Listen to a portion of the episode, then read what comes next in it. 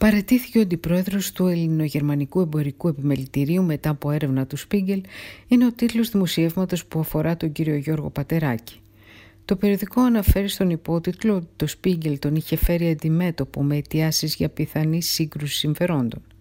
Ειδικότερα το άρθρο γράφει ότι την περασμένη Δευτέρα το Σπίγκελ έστειλε για πρώτη φορά ερωτηματολόγια σε εκπροσώπους του Ελληνογερμανικού Εμπορικού και Βιομηχανικού Επιμελητηρίου στην Αθήνα.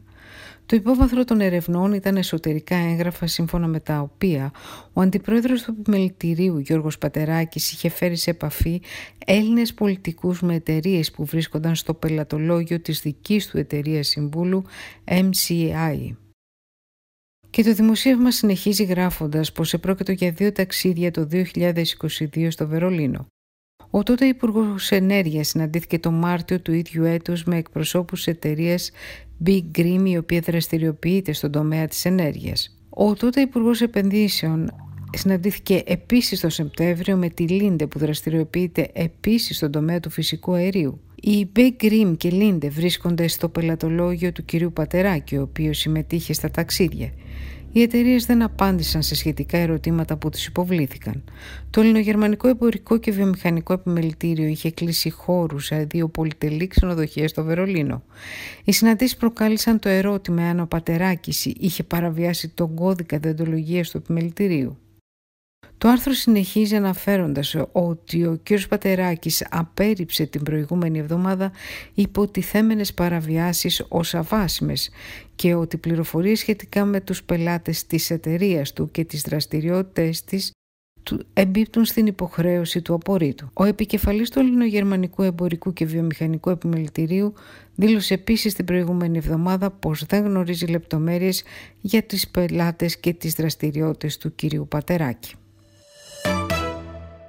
Με την αμφιλεγόμενη περίπτωση του Τούρκου Αλή Γεσιλντάκ ασχολείται το δημοσιογραφικό δίκτυο RND, το οποίο σημαίνει πως ο Έλληνας Υπουργός Δικαιοσύνης πρέπει να αποφασίσει εάν ένας αντίπαλος του Τούρκου Προέδρου Ρετσέπτα Ταγί Περντογάν που έχει καταφύγει στην Ελλάδα θα εκδοθεί στην Άγκυρα.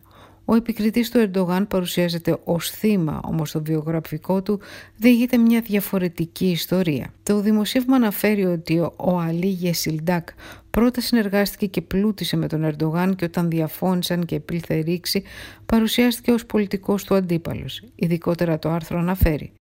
Μαζί με τους δύο αδελφούς του, ο Αλή Γεσιλντάκ διεύθυνε επιχειρήσεις κατασκευών και εστίασης από τη δεκαετία του 1990 Ισχυρίζεται πως ήταν στενή φίλη με τον Ερντογάν από την εποχή που εκείνος ήταν δήμαρχος της Κωνσταντινούπολης.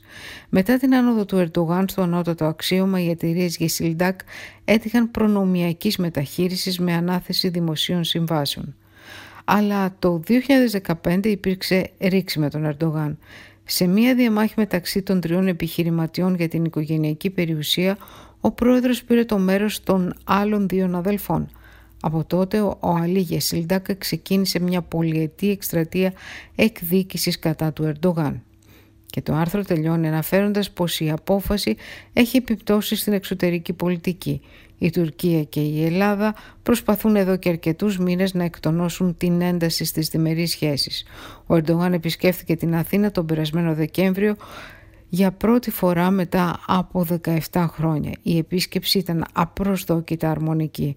Ωστόσο, ο Ερντογάν φέρεται να πιέζει τον Έλληνα Πρωθυπουργό Κυριάκο Μητσοτάκη να εκδοθεί γρήγορα ο Γεσιλντάκ.